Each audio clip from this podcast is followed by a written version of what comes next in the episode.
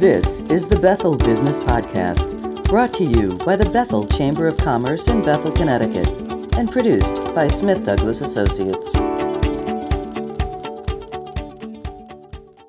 Hello again. Today we are with Kim Ramsey at the Toy Room on Greenwood Avenue in Bethel, Connecticut. Good morning. Good morning. Thanks for coming today. Thank you. How long has the Toy Room been here? This is our 11th year. So we opened in 2006, and, and I don't know where the time's gone. It's flown by. What made you decide to open a toy store here in Bethel? well, there always was a toy store here when I was growing up. So we had people either knew it by Apollo Imports or Creative Toy Maker. And they closed down a few years before we opened, and I missed that. I, I had a young child. I wanted to get cool, interesting, fun, different toys. And one day driving home from my part-time job at the mall i walked into the house and i said to my husband i'm like a toy store i'm opening a toy store and that was that With Amazon, Target, Walmart, all these other places that sell cheap Chinese toys, mm-hmm. how do you differentiate? What do you stock that people can't find elsewhere? well a lot of the companies i purchase items from are very in tune to us small guys they know that we're kind of the bread and butter behind their organization they were once small people too starting up so they really kind of appreciate working with the small businesses. Some of them do also sell to the big box stores, but a lot of times they'll have items that are exclusive for us small guys, for the mom and pop stores. So I try to look for unique merchandise. I try to look for the small startup companies. I try to find educational without it being too educationally, and uh, and I just I choose what I like, and I hope that that sticks with the customers.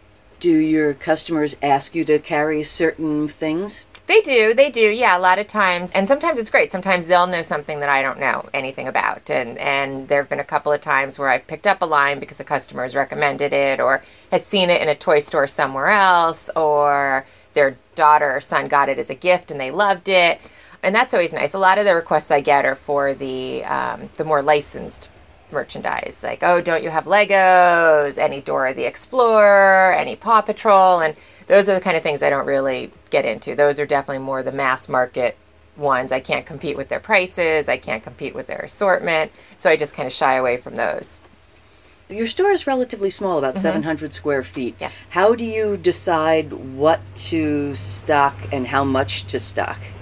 Uh, that's always been a challenge. Um, the store is spatially challenged, and I love a good puzzle. So somehow or another, my my Tetris playing skills of my younger years seem to allow me to fit a lot in.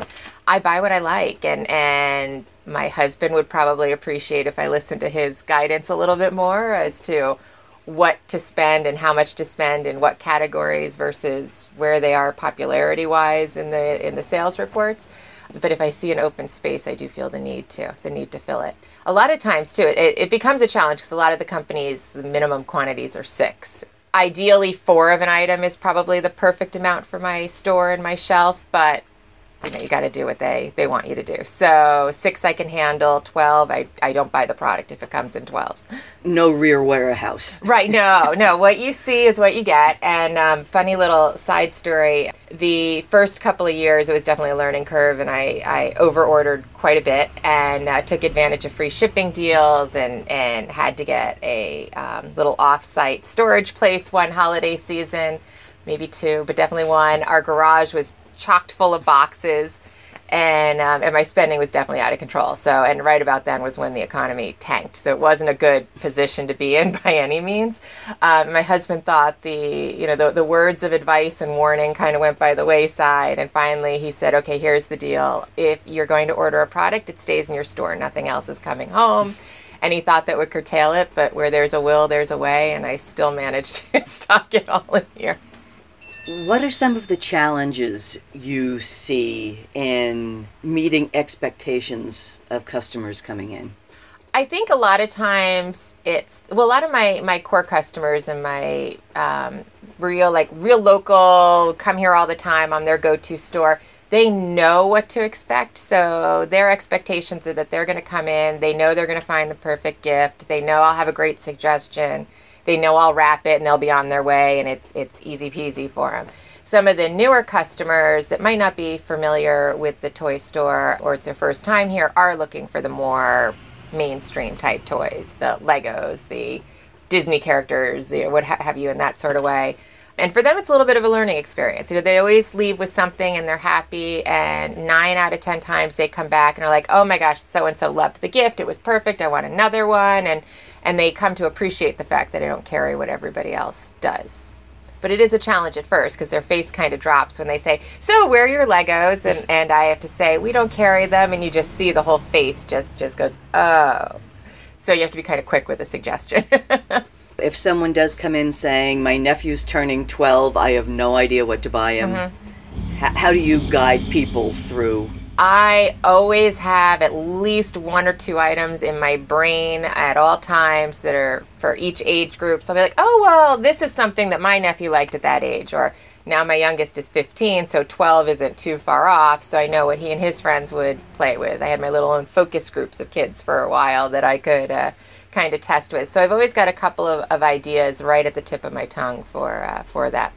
Do you stock your shelves by age range, by gender, by type? Uh, definitely more a little bit age. I start off kind of the birth to two is in one section down on the on the lower level, and then after that it turns into sections. It turns into there's a game section, there's crafts, science, building, outdoor, pretend play. So then it kind of goes into the interest. So I really try to drive away from the gender because I just know too from my own experience with kids, it shouldn't matter what mm-hmm. kids want to play with. It's really you know my young my older son was really into crafts and he used to get frustrated because all the craft packaging was geared more towards girly stuff and I said, who cares if you like it? Just do it. It's fun and, and exciting, and you get to create something and you can make it your own. So I really try to steer away from that, and I really kind of hate the fact that there's a lot of pink on packaging for girl things. So, do you see that changing? I do, I do, and um, some companies have done it right. They'll stay very neutral with their colors, and purple seems to be a very gender neutral color. So, purple on a package or in a toy component, say building blocks, for example, mm-hmm. if they're doing colored building blocks and they want to come up with some funkier colors aside from your traditional like red, blue, yellow, they'll add in a couple colors. And it's great when they do just a purple and maybe they do an orange and maybe a weird color green and it kind of brings it into a more neutral zone. But then there's the company that will put the pink block in with it too.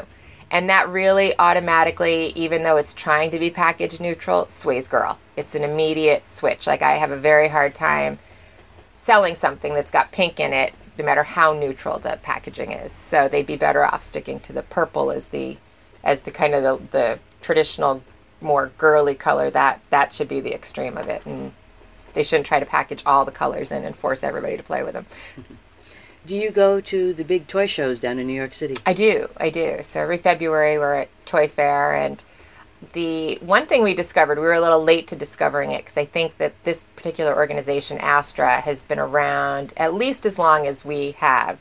I'm not sure the exact year they started, but we didn't go to them until this is our third year of hitting up um, Astra, and it's the American Specialty Toy Retailers Association.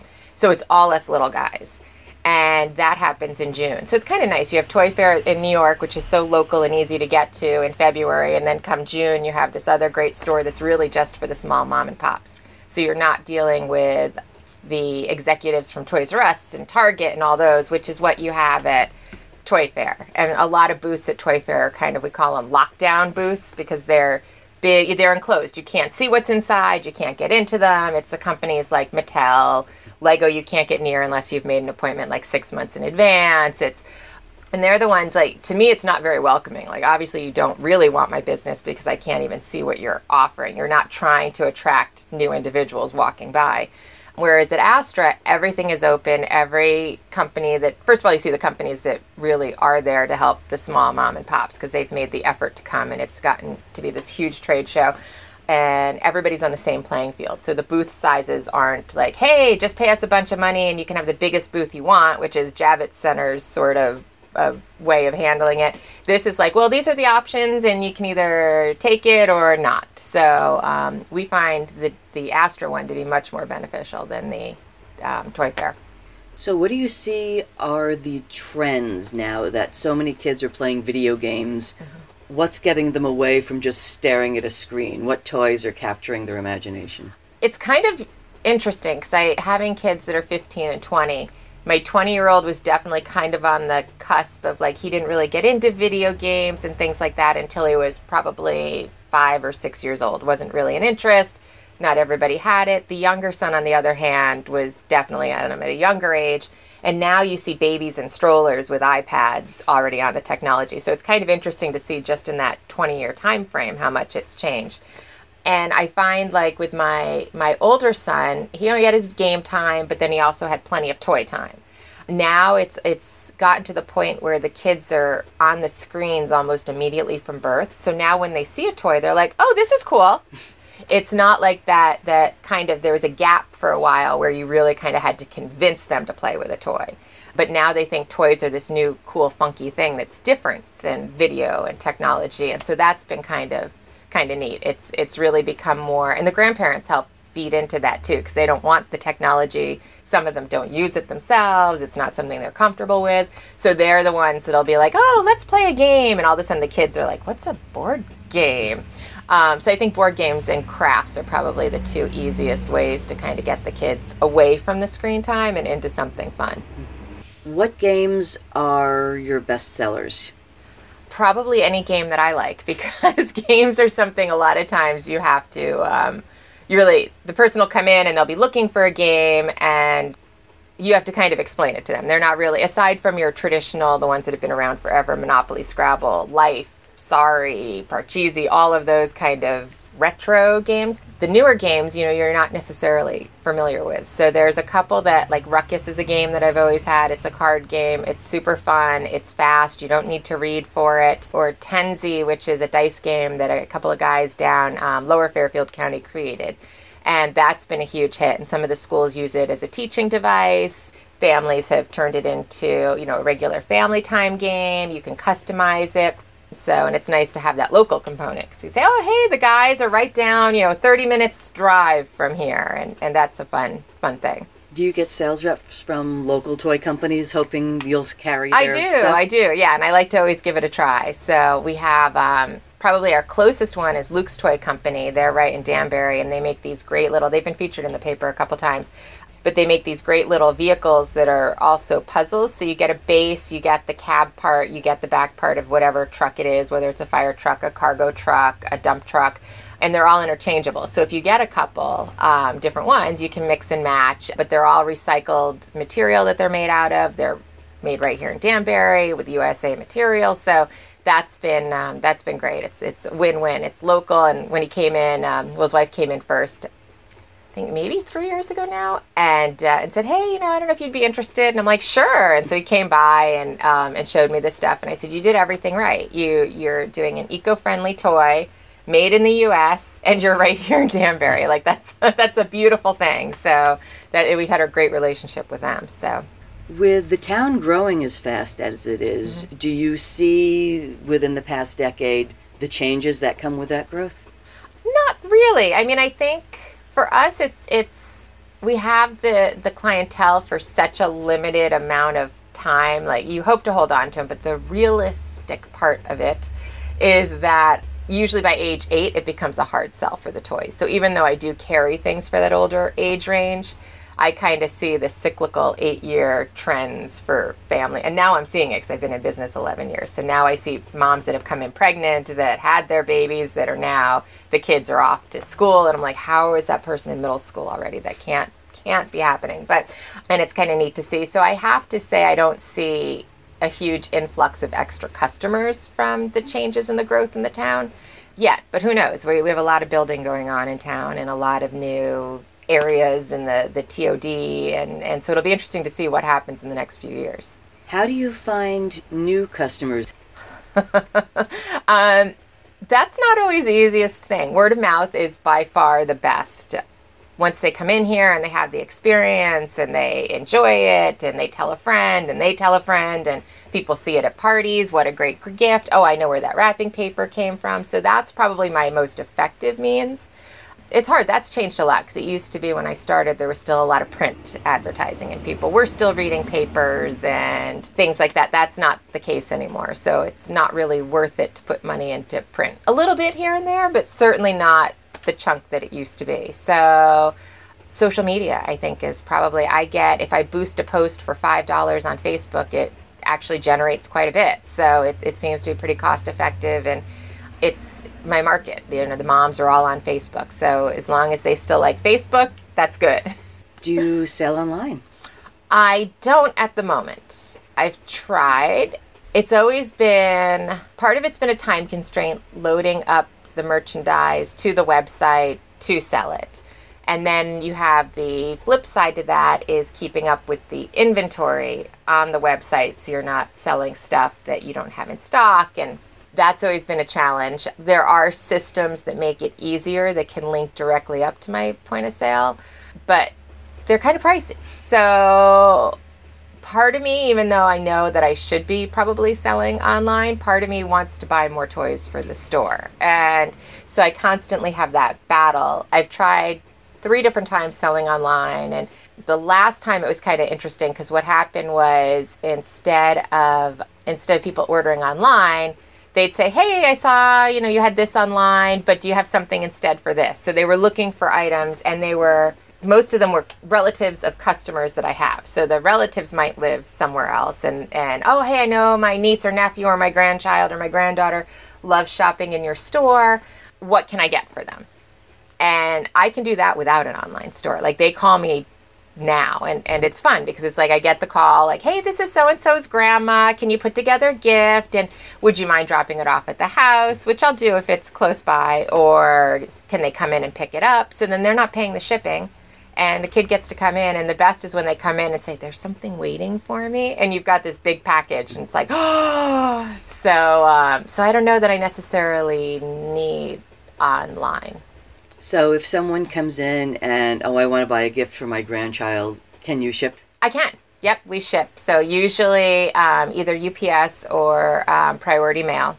Priority Mail seems to have some better prices usually, and I know they're getting it in three days. Yeah, so we do a lot of that during the holidays, more so than the other times, but I offer it year round. I assume Christmas is one of your busiest seasons. Yes. What other times of the year have you been surprised to see a spike in business? July. There is absolutely no other toy store that I'm aware of, according to my reps that come in and visit, that will tell you that July is usually their third busiest month. But it is for us. And I think part of that is there's so many camps that are offered. I think that a lot of people take advantage of that and stay in town here in July and take their vacations either the end of June or August so that their kids have the July experience. There's we're such a sporty town. There's still a lot of sports happening. And then I think, of course, the the good old old fashioned sidewalk sales, Summerfest event that the town puts on certainly helps. So July is always our third busiest month. Very interesting. Yeah. What's what's your second busiest month?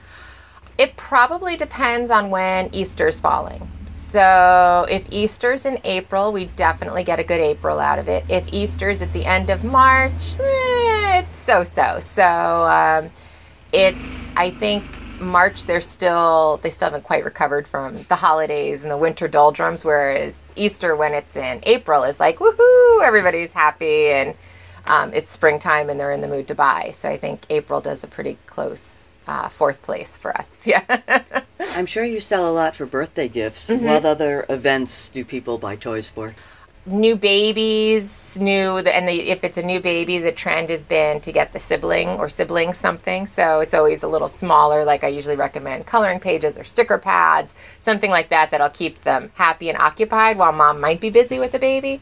Um, but sibling gifts have been a big thing. Party favors, I do. I don't know that I keep trying to promote that. I don't know that many people. I still have to get it out there more, I guess, but yeah, people can come in, choose a price range, let me put something together. They can look around, choose things. I think that the party favor idea is I don't think people want the junk in their bags and the goodie bags anymore. And so it's great that you've got this bag filled with candy and tchotchke things from Oriental Trading, but they all get thrown out on the other end. So I feel like it's always a waste of money. So I've had And again, customers have come in. One woman bought the Melissa and Doug does these great sticker books or coloring books, and they're five dollars. So it's like by the time you're done spending that on other things, you're sending the kid home with like a nice big item that they'll use. And so from that, we've done some that usually that five dollar price point seems to be it. But we'll do that. We'll do little. Sometimes we do the little Ty stuffed animals with a lollipop.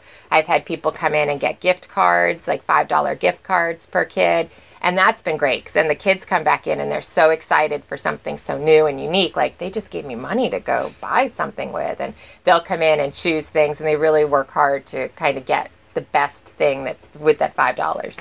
So it's adorable to see. What is the top end age range you cater to?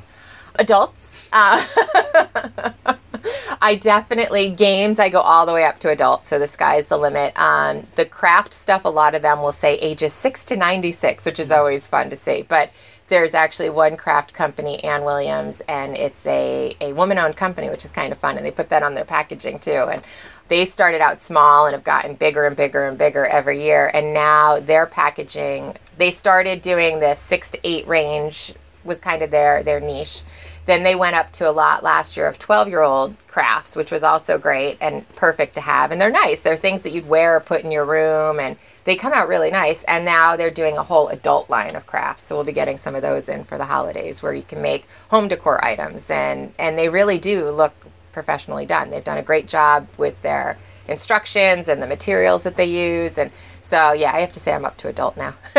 Excellent. So it's not just for kids. not anymore. just for kids. No, the parents come in. The grandparents have a great time in here because I'll have some of the retro toys like Slinkies, Duncan Yo-Yos, all of that, marbles.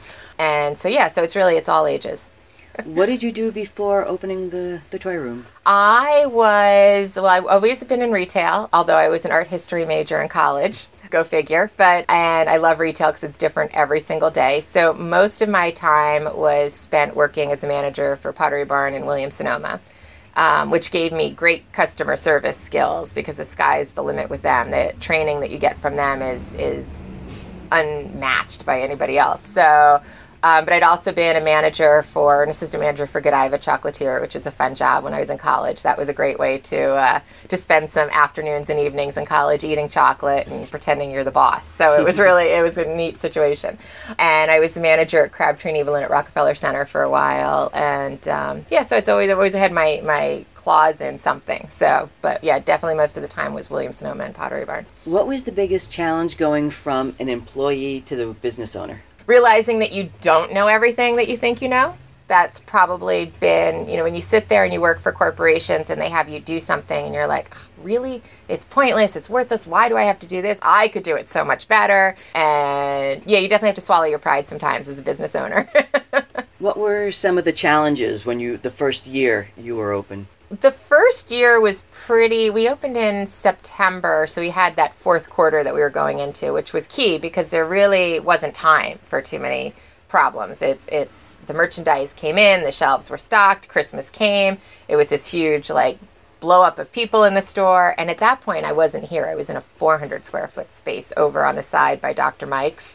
And i think the biggest challenge was and it was it was bizarre um, the when they did Winterfest and the tree lighting, I was going home because my kids were still little. So I was going home to pick up my mom and the kids and bring them downtown, and I couldn't get out of the store. There was so there were so many people in the store that if I went to the right, I hit a traffic jam. If I went to the left, I hit a traffic jam. And to get out of this 400 square foot store, probably took me 20 minutes. And I remember being thrilled about that, but being like, "Oh, I'm I probably should have gotten a bigger space." and then definitely it's been a long learning curve with trying to figure out your budget and the merchandise. And I do have a spending problem and I do like to order merchandise and it's fun on so many levels and um, and I'm still working on that.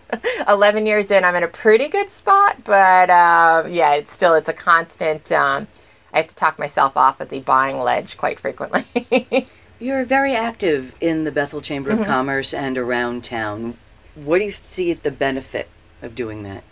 Um, well, I think it kind of keeps you in the loop. You know what's going on, and, and you get to see the changes, and um, you kind of can help make a difference. So if you see things going a certain way, you have the ability to kind of band together and maybe get them to sway a different way. And, and I think it's important to be involved in, in the community that you're in. And, and it's certainly, it was definitely, joining the chamber as a board member was definitely out of my comfort zone. I'm, I've never been in that environment, so that was the first thing, but I, I absolutely love it. So it's, it's great. So if someone was to come to you and say, I, I'm I've never done it before, but I'm thinking opening a store in Bethel. Mm-hmm. What recommendations would you give them? I would tell them that they they should. I'm happy to talk to them and um, and tell them my trials and tribulations, but they should probably go talk to somebody with more business experience. The part that I can help them with is it's absolutely great. It's a great community to be in. It's fun. The downtown's beautiful. It's getting prettier all the time.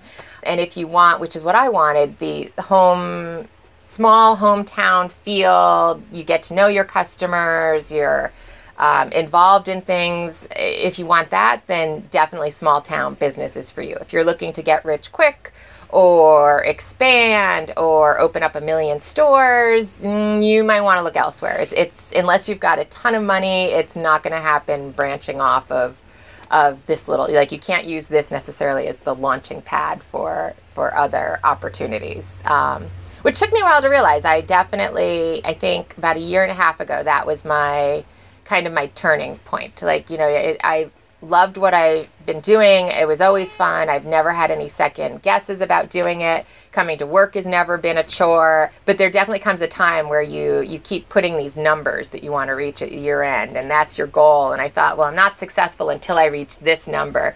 And the reality is, I can't reach that number. It's not, the town can't support it. It's not a realistic number.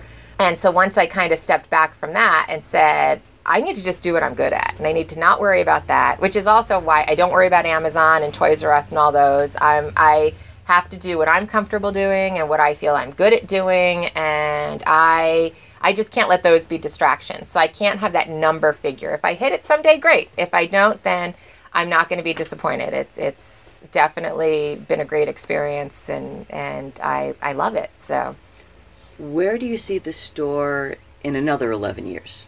I don't know. That's yeah. Ideally, I would love to be able to take over this whole block. I I yeah, I can't I can't even begin to fathom where it could be. I mean, ideally it'd be nice to have another location at some point now is not the time in my life to look at doing that, but I would love to have a store in a city. I'd love to be in Boston or New York or I'm just, I'm a city girl at heart. So I love that energy and but you know, I still have kids and I have a mother that lives with us that I care for and and so my place is here. So yeah, I haven't. It'd be nice to be able to maybe you know move a couple of walls out, and give myself a little more space. But um, I have great landlords, so I I will stay in this location as long as they'll have me. Anything else you would like to share with the residents of Bethel? Oh, just that I love being here and I thank them, of course, for their support. And yeah, I hope to be here for many, many more years. Well, thank you very much oh, for your time today. Oh, my pleasure. Yeah, it's been a lot of fun, so thank you. you can visit the Toy Room at 153 Greenwood Avenue, Bethel, Connecticut. You can call them at 203 791 0531. Their website www.toyroombethel.com. Thank you for listening to the Bethel Business Podcast. For more information about the Bethel Chamber of Commerce, call 203 743 6500 or visit discoverbethelct.com. If you run a business in the Bethel area and are interested in being a guest on this podcast, contact Smith Douglas Associates at 203 628 2606.